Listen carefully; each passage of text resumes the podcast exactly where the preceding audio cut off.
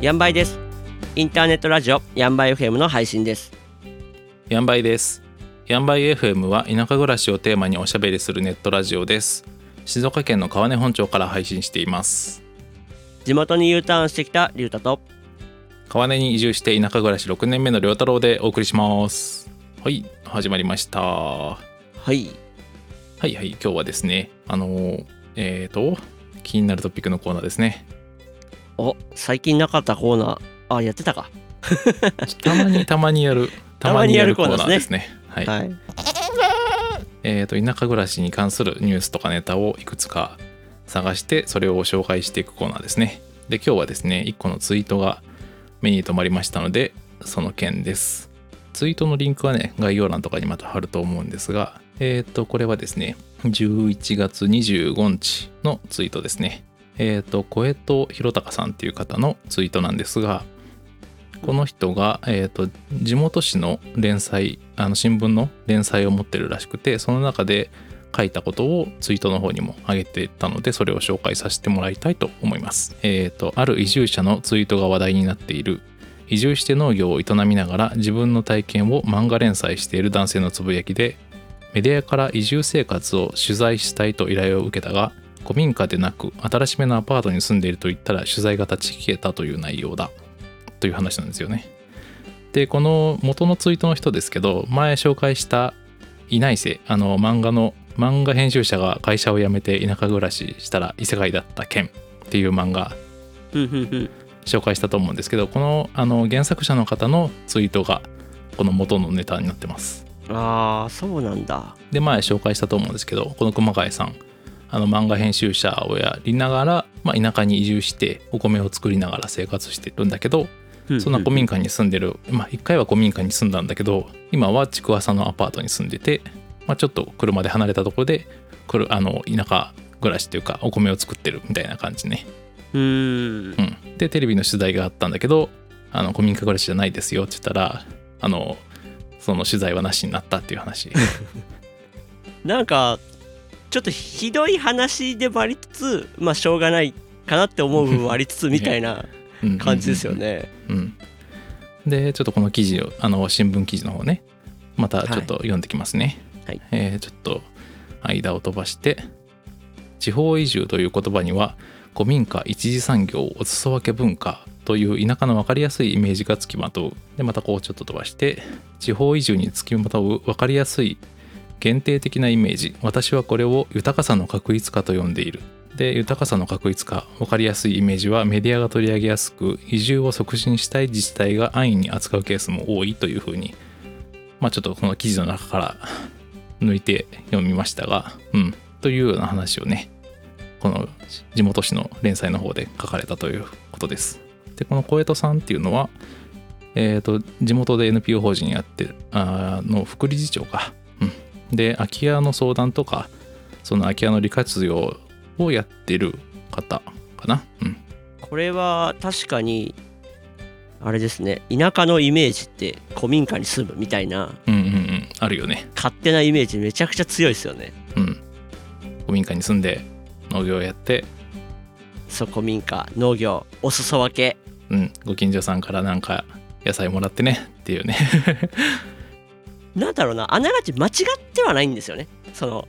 うん、やってることも間違ってはないけど、もちろんそういう側面もありますがっていう話を、うんうん、そうですね、なんかそれだけが田舎暮らしじゃないよっていうね。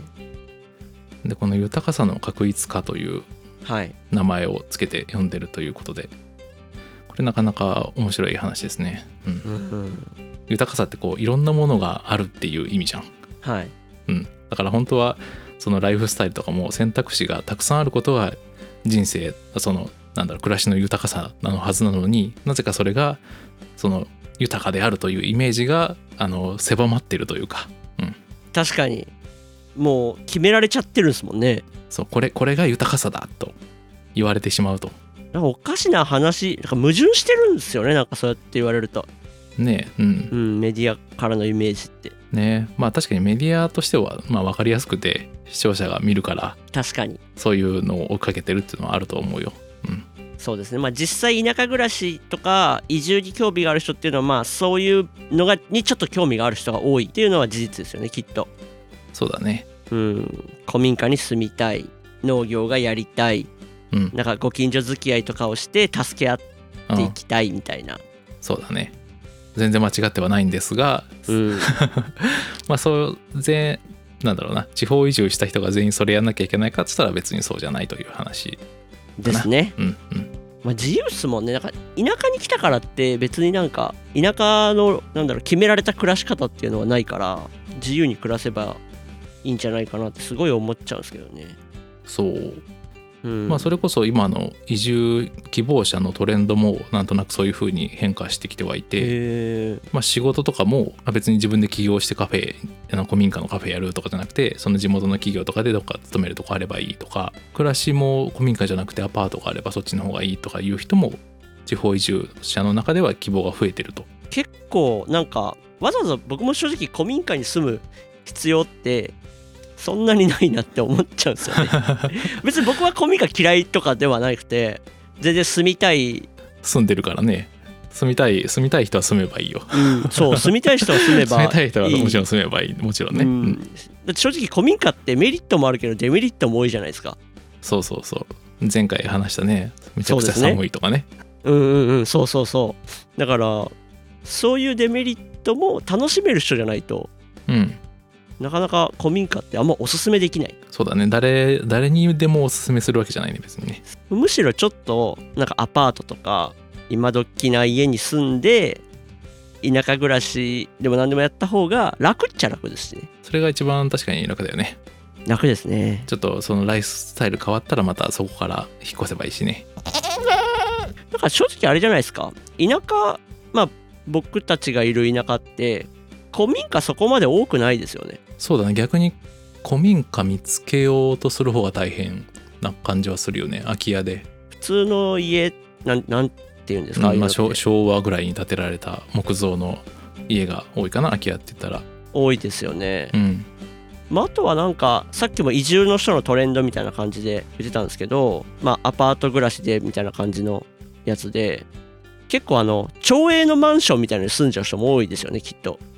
ああそうだね、川根本町はそれあるもんね。ありますもんね、うん、まあ普通になんか住みやすいだろうし結構良さそうだなって僕は思っちゃうんですよね。僕もいいと思う、そういうのも、うん、だからなんかイメージと実際の田舎暮らしって、うん、多分結構違う違うっていうか、まあなんかいろんなパターンがあるよねっていう感じかな。いろんなパターンありますね。なんかメディアが言ってる田舎暮らしのイメージだけでもいるとなんかいい面も悪い面もこうあるのが違うなって、うんうん、なんか作られたイメージじゃないけど、うん、でもああいうさ、あのちょっと田舎暮らし系の番組とかさ、あの山の奥で古民家に住んでる人の番組ってさ、僕らが見ても面白いよ、正直確かに正直面白いからさ、エンターテインメントとして見る分にはいいんじゃない？いいっすね。なんか田舎暮らしもう、そう、あそこまで来るともうエンタメっすよね。実際僕らもあそこまでな暮らししてないですもんね。そう、うん、別にそこそこ田舎に住んでる僕らが見ても、うん、すげえなって言って面白がれるから確かにえそこまでやるのみたいなえいいなとかって思うからさ確かに確かに、かなり あ, あそこはもうマニアックというかエンターテインメントな世界ですね、うん、そうそうそう、まあもちろんね、編集とかね、その取材の仕方で切り取り方が変わればね、うん、うん、面白く番組が作れると思うんだけど、あれはなんだろう、あれはあれなんですよね。だからなんかあれが本当に田舎の人たちがみんなやってるイメージって思われちゃうとちょっとまた違う感じにはなっちゃう。エン、エンタメですよっていうエンタメとして見てくださいねっていう気はするよね、うん、うん、そうですね。あれを参考にして移住するの結構大変そうな気がするね。ですね。あそこまではなかなか、逆にあんなふああいう、まあ、不便って言ったら変だけど、あそこまで偏僻な土地っていうのは田舎でもなかなか多分、あ、物件自体ねないっすもんね。まあなんで豊かさが多様化した時代に豊かさってね押し付けるとなんかおかしくなるんじゃないっていう的な話ですかね。そうですね。豊かさとは、本当の豊かさとはっていうのをちょっと考えさせられる記事ですね。うん、うん、まあ人それぞれいろいろあるからねっていうね、確かに話なんでしょうが、まあ多様性の時代ですよ。うんイメージ怖いっすね。でもね、怖いっていうか、なんかこれに関してはこれだけのことじゃないなとは思いますけどね。ああ、田舎暮らしに関わらずってこと？田舎暮らしに関わらず、なんかね、メディアで見たものを全部鵜呑みにしちゃうっていうのは、ああ、それはあるかもね。うん、本当に怖いしね、本当のことがわからないというか、それだと自分で見て体験したりするのが一番ですよ。はい、うん、で結構ね、そういう移住関係の体験談、それこそその古民家に住んで農業やってっていうハードモードじゃないやつが結構田舎の暮らしの漫画とかでも増えてるんで、で実際にね、この元ツイートのえっといつもタイトルが出てこないんだけど、えー、漫画編集者が会社を辞めて田舎暮らしをしたら異世界だったけんっていう漫画もね、はい、あのそういうハードモードじゃない田舎暮らしの提案じゃないけど、そういうのがテーマになってると思うので、割と読んでみるといいかもですね。そうですね、なんか こ, こういうの本当になんかある意味リアルというか、うん、こういう田舎暮らしもあってもいいんだと思ってもらえたらいいと思います。田舎暮らしね、そんなハードル高くないですよ正直。そうで、この作者の人もね、そ の, そのテレビ局の取材があって、古民家じゃないって言ったら断られたっていう話をした、あのその稲伊勢の作者の人も、そのツイートのあのなんだろうな、これリプライじゃない、なんていうの、連続しツイート、なんていうの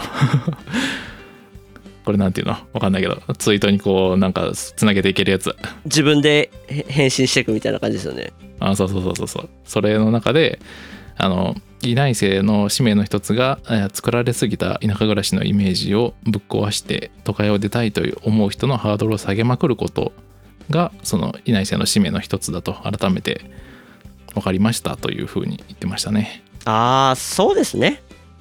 確かにね、メディアからのイメージだけだと本当の田舎暮らしの姿は分かんないんでね。で、まあ、田舎暮らしをしたい人だけじゃなくて、その都会暮らしがしんどい人に選択肢が広がるといいっていうことでしょうね、この人が言うのは。ああ、そういうことか。ああ、そうそうそう、都会、田舎暮らしがしたいんじゃなくて都会暮らしがダメっていう人にもこういう選択肢としてその地方移住っていうのがあるといいよね。選択肢広がりますよね。なんか田舎のイメージが、えそんな田舎大変なのってなっちゃうよりは、こうやってハードル下げてくれれば、まあ、都会きついから田舎行けるかなみたいな。なんかね、別に消去法だって悪くないんですよね。中間な場所だってあるしね。この人もあれじゃないですか、変な話アパートに住んでとか、なんか多分ちょ、ちょっとこう、ああ、そうそうそう、いろんなね、階段じゃないけどグラデーションの中にある田舎があると思いますんで。そうですね、自分に合った田舎を探すというの大事ですね。自分に合った田舎探し、いやー、なんかこういう田舎、そうだな、僕もそんなにこう移住先をあちこち回って確かめてきたわけじゃないから、あんまりその辺のアドバイスはできないところもあるんだけどね。なかなかそこをやるのはハードル高いですよね。それはそれで、そう実際住んでとか、そうそうそう、逆にその移住先を調べてな何個も下見に行った人とかの話は、それはそれで僕もかなり興味深く聞けると思うね。ですね、それはみんなが知りたいとこですね。まあ、そういう話があったらまた紹介していこうと思いますですね。なんか田舎暮らし系のそういうのどんどんやりたいですね、紹介も。うん、特にね、これから移住を考えてる人の参考になるお話がどこかに転がってないかと探しておりますんで。そうですね、なんかそういうのを知ってるよってしといたら、ぜひあのお便りでも、あ、はい、いいですね、いただければ、うん、こんな、そうこんなネットニュースありましたとかね、こんなツイートがバズってますとか、お便りでもいいし、ツイッターやってますんでね。ああ、確かに、うん、ハッシュタグやんばいですとかつけてもらえれば探すと思います。よろしくお願いします。こんな感じでやんばい エフエム はヤギとか地域おこし協力隊とか移住とか田舎暮らしをテーマにおしゃべりしていきます。公式サイトに音声や動画の配信先とか エスエヌエス とかの情報をまとめてあります。ポッドキャストが便利なのでぜひフォローしてください。お便りもお待ちしてます。ほいじゃねー。